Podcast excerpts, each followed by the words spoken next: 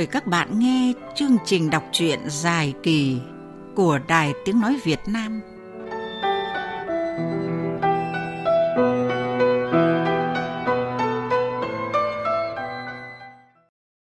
Các bạn thân mến, trong cuộc họp giao ban tháng tại đài truyền hình Bắc Hà, Phó Giám đốc Đỗ Thiết tìm mọi cách bới lông tìm vết để hạ bệ trưởng ban thư ký biên tập Phạm Quang Thiện.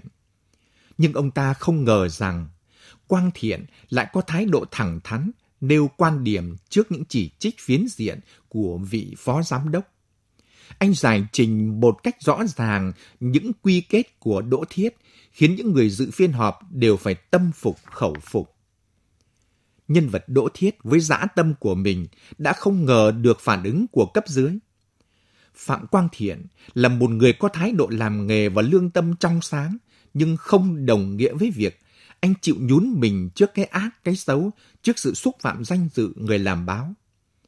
Bởi điều đó không chỉ bôi nhọ một cá nhân mà còn ảnh hưởng tới cả tập thể đang ngày đêm góp sức cho sự phát triển của làn sóng nhưng chắc chắn các thế lực tham quyền cố vị sẽ còn tiếp tục không từ mọi thủ đoạn để loại trừ những cái gai trong mắt ra khỏi đường đua tranh chức tranh quyền.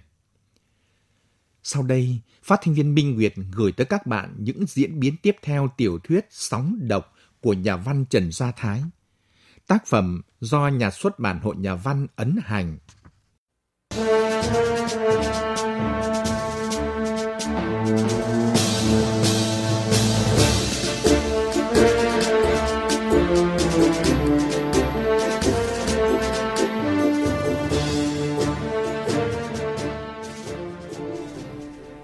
Quang Thiện nói tiếp.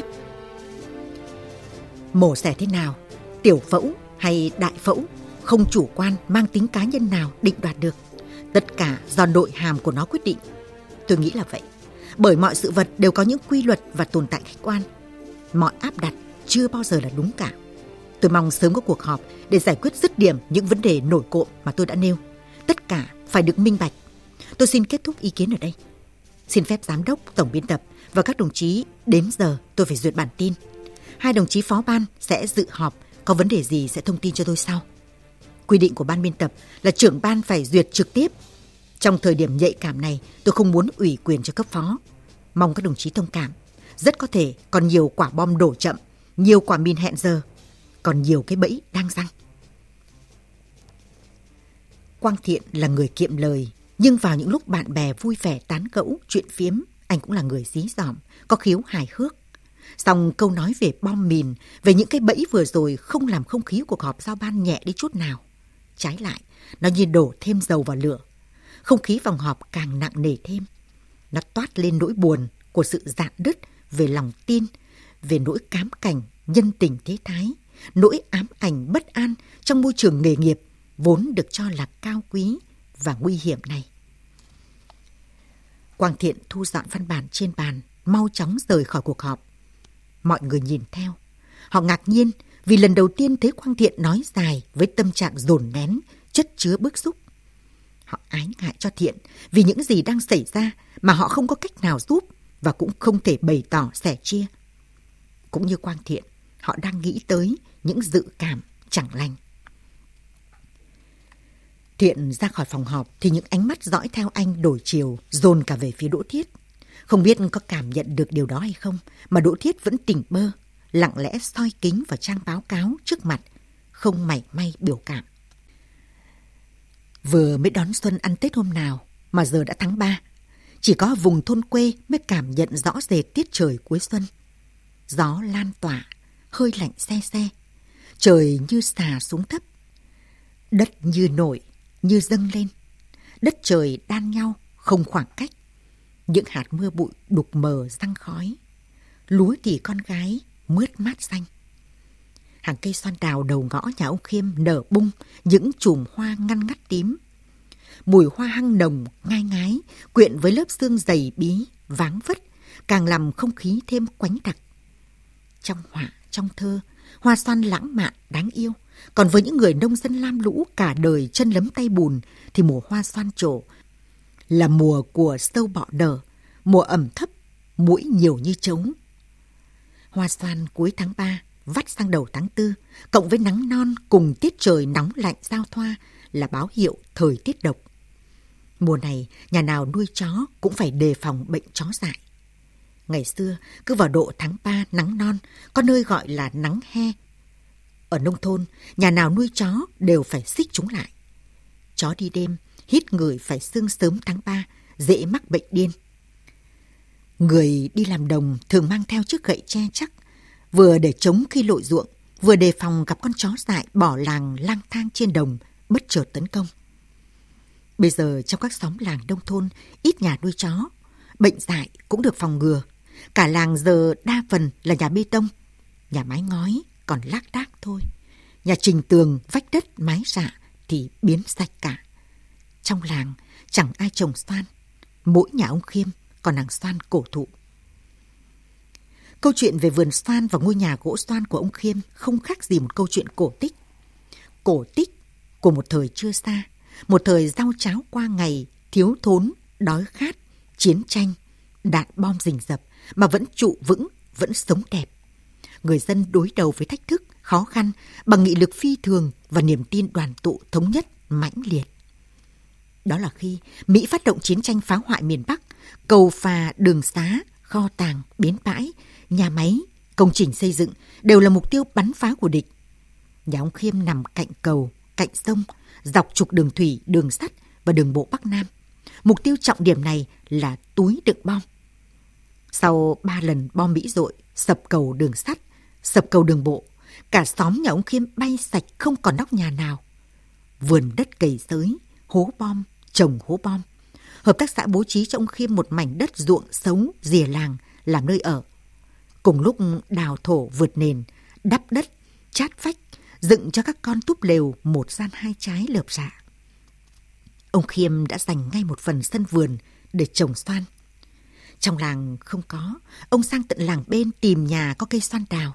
Chờ đến lúc quả xoan chín, ông xin về làm giống. Đãi sạch vỏ, ngâm như ngâm thóc giống, gieo như gieo mạ trên ô đất nhỏ trước sân nhà.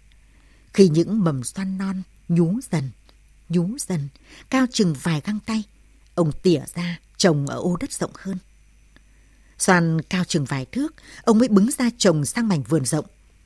Khi xoan ở vườn rộng cao quá đầu người, ông loại những cây cong cây còi, chỉ để lại những cây vâm mập. Ông chăm xoan như người ta chăm cây ăn quả. Thỉnh thoảng, ông lại lấy gang ra chít vòng đo, xem thân xoan to bằng nào. Ông bảo các con, chịu khó ở khổ, ở chật, chỉ 10 năm nữa thôi là nhà mình có xoan làm nhà. Ông nói với các con, cũng là nói với mình. Đất cằn lại trồng dày, nên 5 năm, 7 năm, rồi 10 năm, xoan vẫn còn bé. Dự tính 10 năm của ông Khiêm đã bị trượt số. Đến năm thứ 15, xoan vẫn chưa được như ý. Xong ông Khiêm vẫn quyết định hạ xoan, đem ngâm xuống ao. Vì không muốn các con ông phải ở trong cái hầm đất thêm một ngày nào nữa. Hành trình từ nhà mái dạ tường đất, từ hạt xoan đào ngâm gieo như cây mạ đến khi trở thành ngôi nhà gỗ cũng là hành trình thực hiện lời hứa của người cha nghèo đối với các con. 15 năm, với người giỏi giang tháo phát, họ làm ra tiền tỷ, họ xây dựng được cả cơ ngơi bể thế. Với các cán bộ cương vị cao, ba nhiệm kỳ họ làm được ối việc lớn lao, cao cả cho dân, cho nước, cho nhà mình. Còn ông Khiêm, người nông dân chân chỉ, nhờ chịu khó chịu khổ, chắc chiêu tàn tiện mới có được ngôi nhà gỗ nhỏ cho con. Nói theo ngôn ngữ bây giờ thì kết quả ngôi nhà đó vẫn còn khiêm tốn. Thế nhưng cũng trong 15 năm ấy còn có công của núi Thái Sơn. Đúng thế, ai đo được nặng nhẹ, to nhỏ, công ông bà nuôi dạy con. 15 năm, anh em thiện như những cây xoan trên đất bạc màu, trồi sụt mà sống, mà ngoi lên, rồi cũng trưởng thành. Từ hôm khởi công đến hôm cất nóc, ông khiêm như con người khác. Vụ việc cùng thợ, ông cười vui, phấn khởi kể chuyện pha trò. Đôi lúc ông còn cao hứng, lầy kiều hay ngâm nga mấy làn điệu trèo nữa. Hôm ông bàn với vợ việc khánh thành nhà mới, vợ ông gạt đi. Tiếng là nhà gỗ như chỉ được ba gian hai trái. Nếu là nhà năm gian, tôi để ông làm ngay. Ông cười. Bà không biết mỗi cây mỗi hoa, mỗi nhà mỗi cảnh.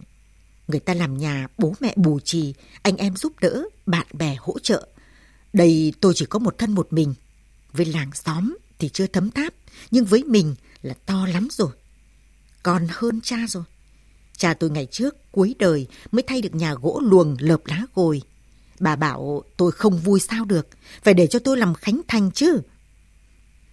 Ừ thì ông muốn làm gì thì ông làm, tôi có cấm đâu. Nhưng đừng nói là khánh thành với tân gia, tôi thấy ngượng ngượng thế nào ấy. Thôi cứ gọi là dọn nhà mới, có chén rượu nhạt mời bà con là được.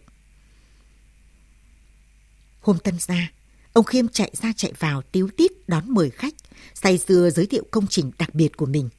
Khách đến, ai cũng khen nhà đẹp, mừng ông bà lo được chỗ ở khang trang cho các cháu, trừ chùi rúc mãi trong hầm thì khổ quá. Cả khách và chủ đều hỉ hả. Người khen cái đao nhà uốn đẹp, người khen bộ cột kèo chắc chắn, thành thoát. Người khen xoan 15 năm là xoan già, xoan chắc. Ngôi nhà này bền lắm đây. Ai cũng tấm tắc khen, ông nghị lực và kiên trì lắm mới có thành công hôm nay. Thế mà có một người chê vỗ mặt. Nhà gỗ gì mà cột cái như cái cẳng mèo thế này. Ông Khiêm giận lắm, nhưng tảng lờ như không nghe thấy, vẫn vui vẻ tiếp đón khách. Cho đến khi khách tân gia say sưa hoan hỉ ra về, ông mới ngồi phịch xuống tràng kỷ, mặt tím lại, nước mắt ứa ra. Mình có mời lão sửu đâu, lão ta tự đến đấy chứ. Loại vô tâm vô đức. Cột cái như người ta, nó bảo như cái cẳng mèo, độc mồm độc miệng. Các con ạ, không phải thầy không biết cột cái hơi bé, nhưng thầy không thể dừng chờ thêm vài ba năm nữa. Các con có biết tại sao không? Trai gái bảy đứa, một tũ lớn lộc ngọc không thể nằm chung giường, nằm dưới đất mãi, hiểu chưa? Nên xoan có nhỏ đi một tí, thầy vẫn làm. Vợ ông cũng rơm sớm nước mắt. Mừng ông làm được nhà cho mẹ con tôi nên tôi mới khóc. Khóc đây là khóc mừng, chứ không phải vì cái lão sử ngu si dở hơi kia. Ông chấp nó làm gì? Ông có nhớ hồi đào hầm chữ A trú ẩn, tránh bom Mỹ không? Lão ta dỗi việc, sang xem nhà ông Lục đào hầm. Hầm người ta đào chưa xong, nó nhổ tuẹt một câu. Hầm gì mà đào hẹp như cái huyệt thế này? Ông Lục chửi luôn. Tiền sử cha mày, ông đào hầm trú ẩn cho con ông, mày lại bảo như cái huyệt. Mày ăn cơm hay là ăn phân đấy? Mày rủa ông đấy à? Rồi điên tiết, ông Lục phang ngay cái sàng vào đầu lão sửu, vỡ toạc ra, chảy bao nhiêu máu. Nghe mẹ kể, các con đang sụt xịt theo bố cũng bật cười. Ông Khiêm cũng nguôi nguôi. Ông là người tình cảm, cả nghĩ mà. Đêm qua, ông Khiêm không tài nào chợp mắt. Bụng cồn cào, nóng gan nóng ruột, hết vào lại ra. Ông rít thuốc lào sòng sọc, rồi lụ khụ ho. Đầu óc ông bung bung biêng biêng, hụt hơi tức thở. Người ông cứ nôn nao bồn chồn 13 năm trước, cũng vào cuối tháng 3 này, ông mở đầu trận ốm nửa năm trời cũng từ một đêm có cảm giác bứt rứt như đêm qua. Y hệt, nó chính là đêm con trai cả của ông hy sinh. Ông Khiêm lo sợ, lại có một điểm gở. Ông nghĩ về Quang Thiện, con trai thứ hai. Ba tháng nay, Thiện không về quê. Trước đây thì đều đặn mỗi tháng một lần, có tháng còn hai. Vẫn thấy tên của Thiện xuất hiện đều đều vào buổi tối, lúc kết thúc chương trình của đài truyền hình Bắc Hà. Tuần trước, vợ Thiện có ghé về thăm ông bà. Biết tin Thiện được cấp trên quy hoạch vào khung cán bộ, ông mừng lắm. Ông tin tưởng, trông đợi ở Thiện rất nhiều. Trước đây hy vọng của ông là Thành. Thành học giỏi, vẽ đẹp, hát hay, siêng năng, khéo tay, tính tình thảo lạo hay giúp đỡ mọi người. Cả làng ai cũng quý, cũng khen. Nhiều người còn lấy gương Thành ra để răn rèn con cái mình. Thành hy sinh, ông sốc nặng. Trước mặt dân làng, ông vẫn kiên gan, không một giọt nước mắt trong ngày truy điệu con, không nửa lời kêu ca oán thán. Ông như thanh sắt nguội vừa tôi xong, rắn tanh lại.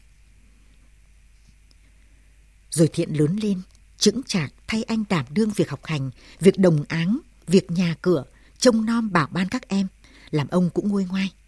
Như cây khô đâm cành dần dần thay lá, ông lại đặt hy vọng vào thiện.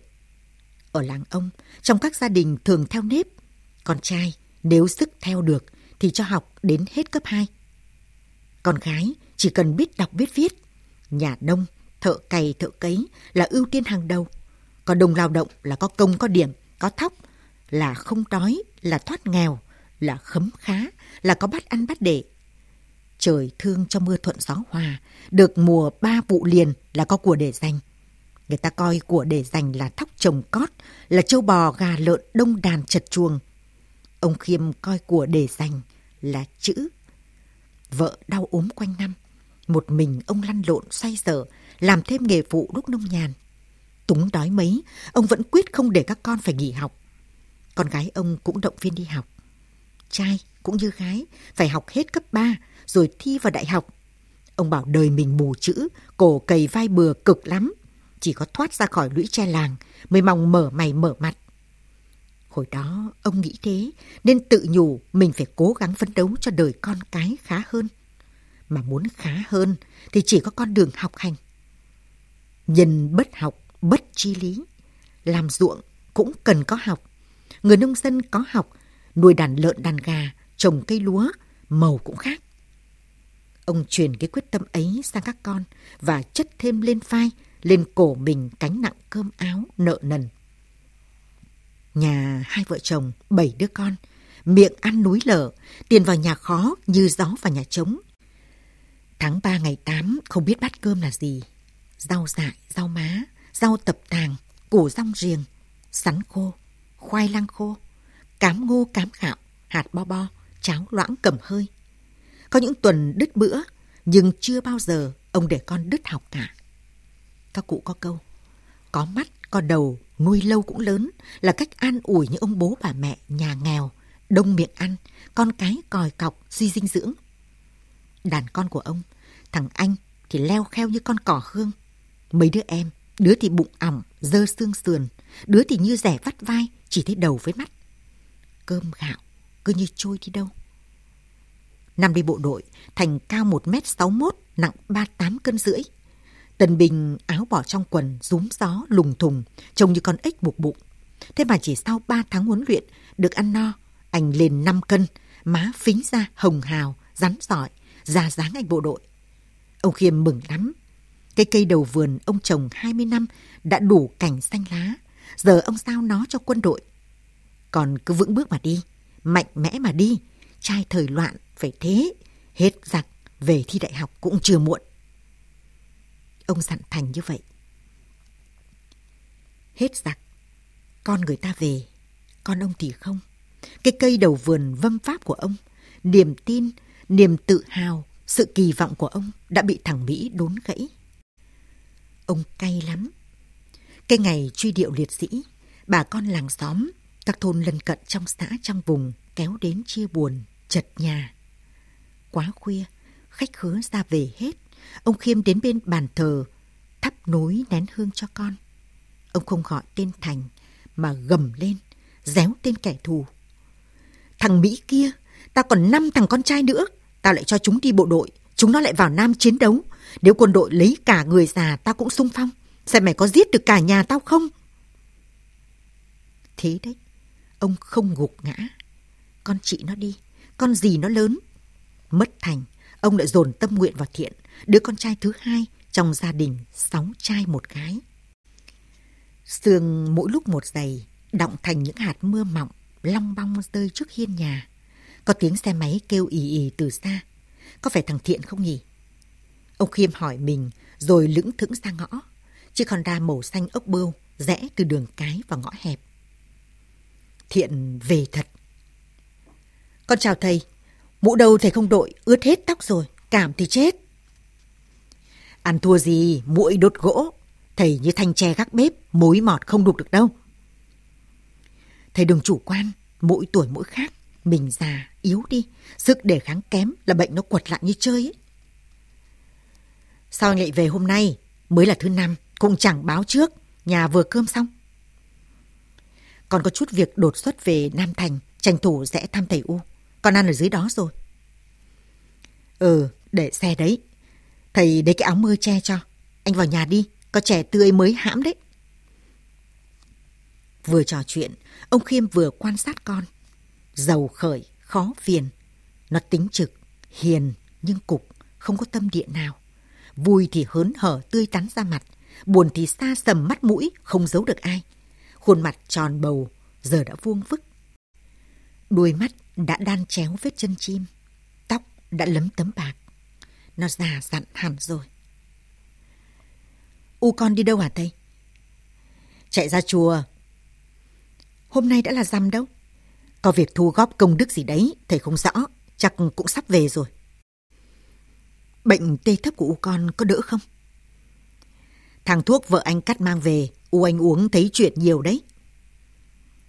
Thế còn thầy thế nào? Bệnh đại tràng không chữa dứt được à? Còn thấy nhà con bảo cả tim mạch cũng có vấn đề. Ừ, nó vẫn nhì nhằng thế, cứ phải kiên trì, kiêng khem, sống chung với bệnh tật thôi, mãn tính mà. Con đưa thầy lên thành phố nhờ bác sĩ giỏi khám chữa cho dứt điểm nhé. Không ăn thua đâu, thầy biết bệnh của thầy, cái tạng này lai dài khó cắt lắm. Dạo này anh bận à? Công việc có vướng víu gì không? Vẫn ổn cả chứ con? Vẫn ổn mà thầy, sao thầy lại hỏi thế? Là lâu không thấy anh về, thầy đoán là bận. Với lại đợt này đài báo vô tuyến rộ lên chuyện đơn thư khiếu nại, sai phạm tiêu cực, mất đoàn kết, kỷ luật, khởi tố gì gì ấy, nghe sốt cả ruột. Thầy cứ lo cho anh. Đêm qua cả đêm thầy không ngủ được, người nó cứ làm sao ấy. Buốt đầu, tức ngực, nhói nhói từng cơn. Có lúc như người bị hụt hơi ngạt thở.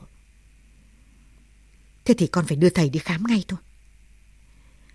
Sáng nay thì đỡ rồi, giờ đã dễ chịu hơn. Với lại vào cữ tháng 3 này, thời tiết độc. Cứ mùa hoa san là trẻ con hay bị ho sốt, cảm cúm. Người già thì chân tay tê bì, xương khớp đau mỏi. Này Thiện này, tự dưng thầy thấy lo lắm. Không hiểu sao mấy đêm nay có con chim lợn nó kêu ngay trên phía ngọn tre đầu nhà mình. Không có gì đâu, chắc tại lâu con không về nên thầy lo thôi. Không phải, thầy linh cảm có chuyện chẳng lành. Trước cái ngày anh Thành con hy sinh, thầy nằm mơ đi phát cỏ ngoài bụi rậm, động vào một ổ rắn. Không rõ rắn gì, chỉ thấy màu đen. Hai con rắn to cùng một đàn rắn con bổ nhào vào người thầy. Chúng quấn chặt chân tay như trói lại, rồi cắn thầy chảy be bét máu. Sợ quá, thầy la hét kêu cứu. Ngoảnh lại thì đã thấy anh con đứng ngay đằng sau, nắm đuôi con rắn đầu đàn, kéo ra khỏi bụi rậm, quật mạnh xuống đất. Cả đàn rắn chạy mất. Bên mạng sườn trái của anh con thủng một lỗ to, máu phun như tưới nước ấy. Thế rồi ba tháng sau, người ta gửi giấy báo tử về. Từ đó câu chuyện đàn rắn cứ ám ảnh thầy. Đêm qua thầy khó ngủ, không nằm mơ, nhưng cứ nghĩ về đàn rắn. Thầy dậy ra bàn thờ thắp hương, khấn các cụ, khấn anh con. Thế là thức luôn đến sáng.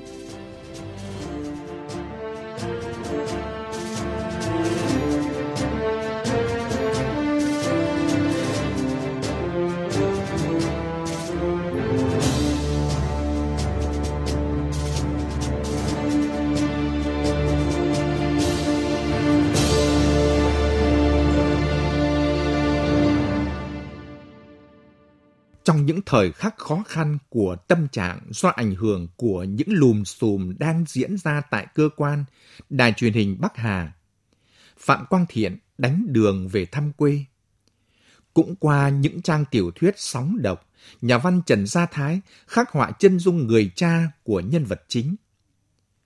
Buổi đọc truyện dài kỳ ngày mai của Ban Văn học Nghệ thuật VOV6 tiếp tục gửi tới các bạn những nội dung tiếp theo tác phẩm Xin chào, tạm biệt và hẹn gặp lại. Thực phẩm này không phải là thuốc không thể thuốc chữa bệnh. Viên xương khớp Khương Thảo Đan nghiên cứu bởi INPC Viện Hàn Lâm Khoa học và Công nghệ Việt Nam hỗ trợ giảm đau, giảm các triệu chứng viêm và phục hồi sụn khớp. Khương Thảo Đan cam kết hoàn lại 100% tiền nếu không giảm đau xương khớp sau 2 tháng sử dụng